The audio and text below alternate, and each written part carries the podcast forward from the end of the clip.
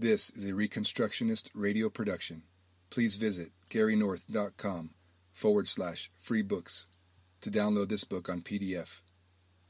The title of this book is Westminster's Confession, The Abandonment of Van Til's Legacy by Gary North, Institute for Christian Economics, Tyler, Texas. Copyright Gary North, nineteen ninety-one. This book is dedicated to the most accomplished instructor I had at Westminster Seminary, Norman Shepherd, who combined Machen's eschatological optimism, Van Til's presuppositional apologetic, and Murray's precise theological language. He was a loyal defender of Westminster's original confession. It was Doctor Van Til who shocked the new students into doctrinal awareness. No fact is unrelated to the God of the Bible, he declared. All truth, to be known aright, must be seen in the light of the revelation of the Creator and Redeemer. By God's grace, we, His redeemed creatures, think God's thoughts after Him. Christianity is not probably true. It is truth. All merely human philosophy and science is challenged and found wanting. God upholds all things, including unbelievers. The believer and the unbeliever have everything in common metaphysically. But, epistemologically, they have nothing in common. In our proclamation of God and His grace, we present the triune God as the sole ground for all our salvation from sin, for all of life, and for all our thinking. If it is indeed not our King's intention for the civil authority to enforce the first great commandment, then among the five alternatives Bonson offers as possible standards for civil law, natural revelation as indeed, quote, a sin-obscured edition of the same law of God, end quote, quote, suppressed in unrighteousness by the sinner, end quote, is that to which we must appeal. William S. Barker. Forward. One desire has been the ruling passion of my life. One high motive has acted like a spur upon my mind and soul. And sooner than that I should seek escape from the sacred necessity that is laid upon me. Let the breath of life fail me. It is this, that in spite of all worldly opposition, God's holy ordinances shall be established again in the home, in the school, and in the state for the good of the people, to carve, as it were, into the conscience of the nation the ordinances of the Lord, to which the Bible and creation bear witness, until the nation pays homage again to God. Abraham Kuyper, eighteen ninety-seven. Calvinism is in crisis. It is shrinking both numerically and in terms of its cultural impact, and has been since sixteen sixty, when King Charles the Second returned to the English throne. How did this happen? Calvinism was once a dominant force socially in Northern Europe, not because there were many Calvinists, but because they were influential out of proportion to their numbers in charitable works, scholarship, science, and business. Yet Calvinism today is unknown to most people. Why? There are many reasons, but the most significant one that Calvinists could and should be prevented was this. The intellectual and spiritual leaders within Calvinism have, for over three centuries, voluntarily surrendered the culturally relevant aspects of Calvinism by accepting the dominant humanist worldview that has assailed the Church. Eventually, Calvinists even abandoned the idea of Christendom. One of John Calvin's fundamental assumptions, the precious legacy of Augustine, the post-Nicene Church Fathers, and the early monastic orders. Meanwhile, the humanists robbed them blind. From sixteen sixty to seventeen eighty-nine, the humanists took the fundamental doctrines of Calvinism and secularized them. They stripped these ideas of all biblical theological content and produced a new man-centered worldview, which became dominant in the West. First, they took the doctrine of the sovereignty of God and made it the sovereignty of na- nature and nature's finest product, autonomous man. The twin idols of nature and history again became the idols of man, as they have been throughout pagan history. Second, the Calvinist doctrine of the priesthood of all believers became the foundation of modern democratic theory, beginning with the Levellers in the Cromwell period. Calvinism's concept of the right of the laity to vote in church elections became the model for politics. Third, the Calvinist view of God's law and man's God-given ability to recognize it and apply it to this world became the foundation of modern science and technology. Fourth, Calvinism's doctrine of God's sanctions in history, blessings and cursings, became, in the writings of the anti-Calvinist Scottish common-sense rationalists, the concept of the impersonal market forces of supply and demand. Fifth, Puritanism's unique concept of the triumph of the kingdom of God in history became the foundation of the Enlightenment idea of mankind's inevitable progress. Importing alien goods. What is even more remarkable is that once secularized, these doctrines were then re-imported by Calvinist intellectual leaders and were baptized by them, but without re-establishing their original biblical and covenantal foundations. These alien categories, based on the doctrine of autonomous nature and autonomous man, were then reported by Calvinist leaders to be in full accord with the fundamentals of Calvinism. There is no better example of this baptism of alien intellectual categories than late Puritan theologian Cotton Mather's praise of Newton's Unitarian and Deistic concept of scientific law. Mather titled his book, The Christian Philosopher, seventeen twenty-one. So the initial strength of the West's humanist worldview after sixteen sixty was based on stolen goods. Calvinism re-imported these goods and thereby lost control over its own intellectual destiny. Steadily, Calvinist intellectuals drank from Unitarianism's temporarily overflowing well, natural law theory, in order to refresh themselves. But that well steadily became polluted as the covenant-breaking presuppositions of autonomous man began to erode the foundations of humanist civilization. The Unitarian humanists steadily ran out of stolen Calvinist wealth to deposit in their moral and epistemological bank accounts. Shifting metaphors, the Calvinists found themselves trapped on board an alien ship. They had adopted the categories of humanism as universal, natural, and religiously neutral categories. This humanist ship began to sink, but they could not abandon humanism's sinking ship without leaving everything but the Bible behind. Shifting metaphors again, they now lived as members of a ghetto, supported by the public utilities of humanist civilization. They had narrowed their definition of Calvinism to a handful of exclusively theological principles that the humanists and the Arminians were uninterested in stealing, namely, tulip.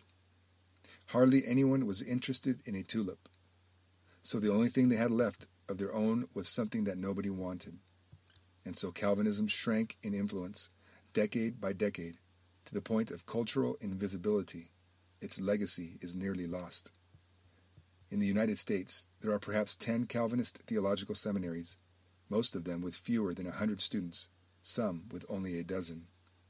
There are about four supposedly Calvinist colleges, but none of them has restructured its curriculum to reflect the creeds and confessions of Calvinism. None of them teaches the six-day creation in its science classes. Therefore, the larger Calvinist seminary campuses have grown since the mid nineteen sixties by recruiting students from fundamentalist and neo-evangelical colleges and graduates of standard humanist colleges. Seminary students on these larger campuses are not required to take a course on Calvin's institutes in order to graduate. There are no required courses on the history, creeds, and confessions of Calvinism. The result is predictable: graduates who know very little about Calvinism. This leads to the watering down of Calvinism within those denominations that accept these graduates without rigorous screening. One denomination that does carefully screen its candidates for the ministry is the Orthodox Presbyterian Church. It has paid a heavy price for this. The entire denomination has about nine thousand fewer members than the First Baptist Church of Dallas. A similar growth versus screening crisis has stymied the Reformed Presbyterian Church of North America, the Protestant Reformed Church, and the Reformed Episcopal Church. Calvinism is not only in an institutional crisis, it is in a philosophical crisis. Its advocates no longer agree on what Calvinism is or what it means. In this sense, it has a great deal in common with every other movement on earth, Calvinism's leaders, generation after generation, have signed up almost all of their followers to sail on a ship run by humanists. Now that ship is visibly sinking. The West philosophical crisis, disintegration. The cultural moorings have been ripped up in communist Europe and in the Western democracies. The universities of the West in principle became multiversities a century ago with the creation of the elective system at Harvard. Since then, knowledge has exploded into more and more tiny fragments. But with this fragmentation, the coherence, meaning, and wisdom of humanist education have, di- have disappeared. This is not an epistemological crisis limited to the ideologically disruptive social sciences. It is basic to the physical sciences too. Quantum physics, since nineteen twenty-seven, has taught us that there is nothing holding the universe together at the sub- subatomic level, except mathematical equations, except when there is a human observer. No observer means no down there. Only when measured by a human being does material reality in the form of wave functions return to subatomic nature, we have been told. This has been accepted in theory by most theoretical physicists. Only recently have a series of experiments suggested that there really is something down there, besides equations in between scientific observations. Another anomaly, everything in the universe is connected simultaneously at the subatomic level, said theoretical physicist John Bell in nineteen sixty-four, and no one has been able to prove him wrong. Every experiment backs him up.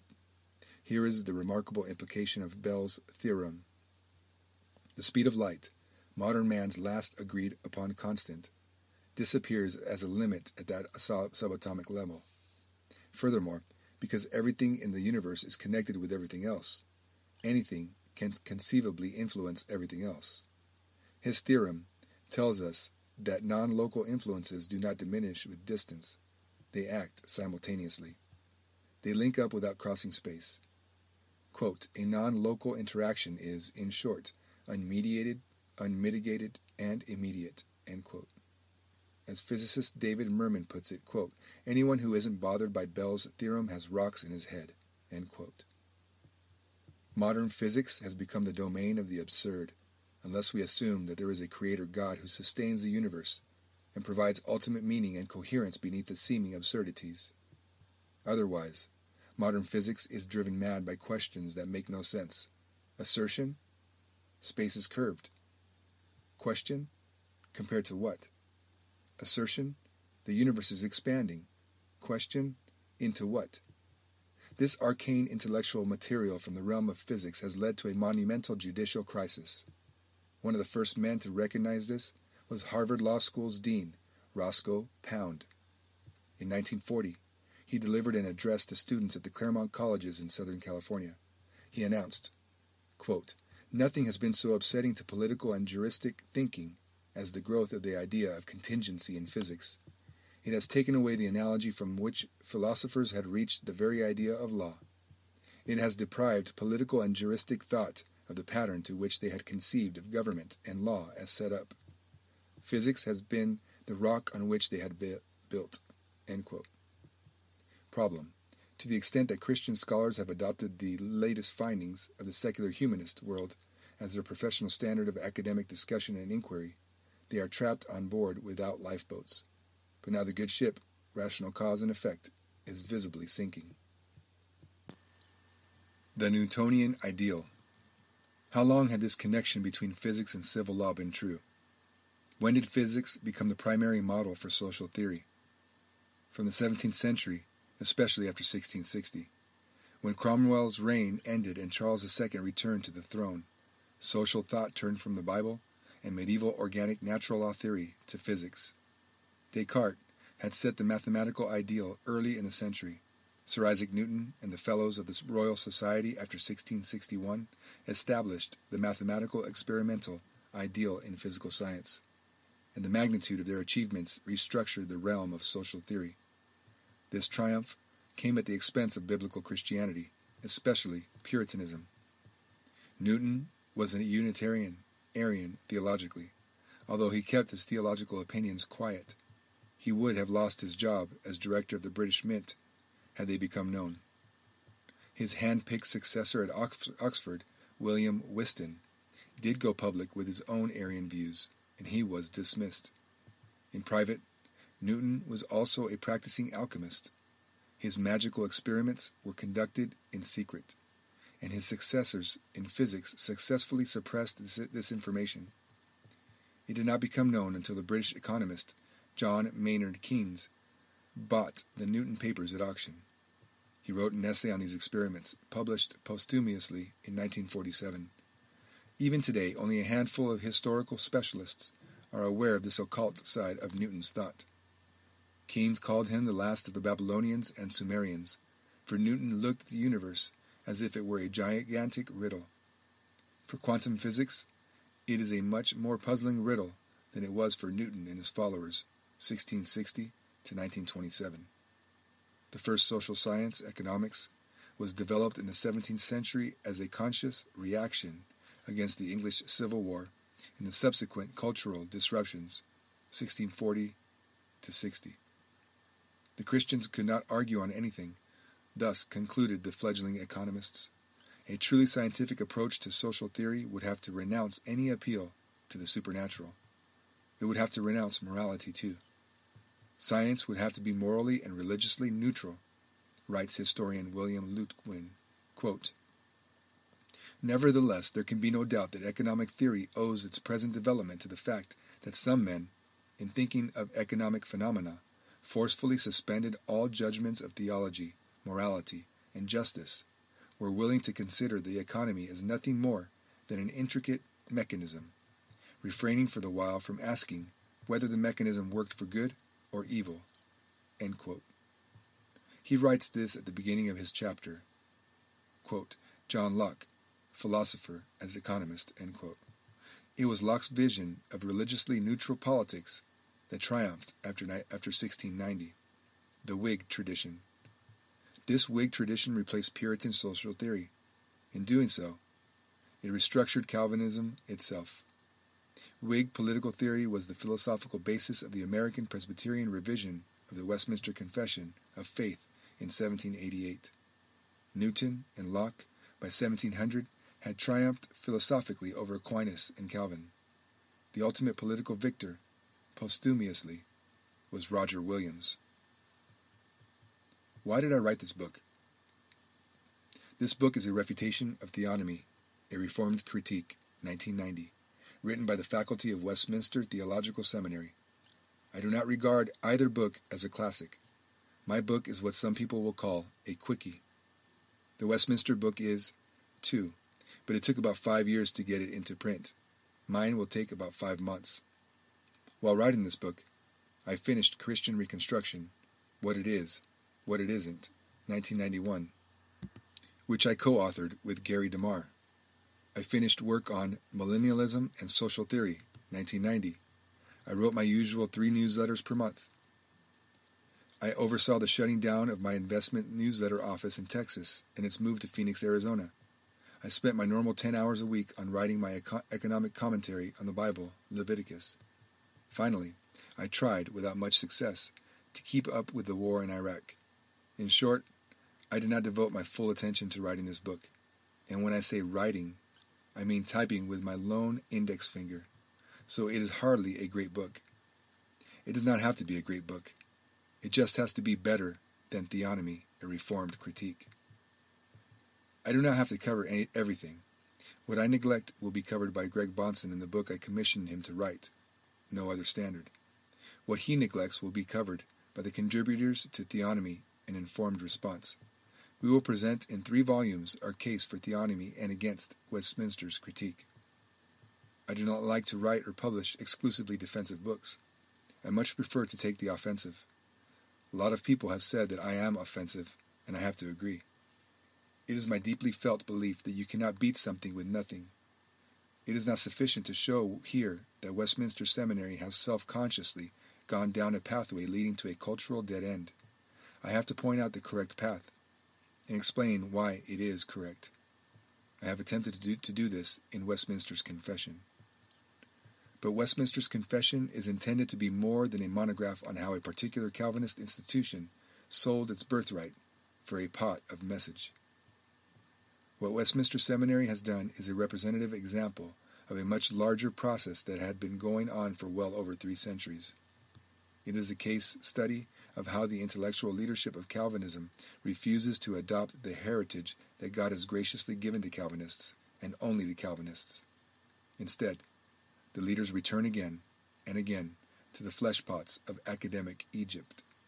They also allow their enemies to set the covenantal war's agenda. Worse, they submit to certification by their enemies before they even begin to do battle. This has been going on from the very beginning of Calvinism. It is time to call a halt to the process. Westminster's Confession is a warning to Calvinist leaders of the future. Just say no. Cornelius Van Til taught us how to say no. Let us follow his good example. The Reconstructionist Radio Podcast Network brings to you a complete lineup of podcasts where you will hear practical and tactical theology. Our desire is not simply that you consume our shows, but that you also live out your faith in every area of life.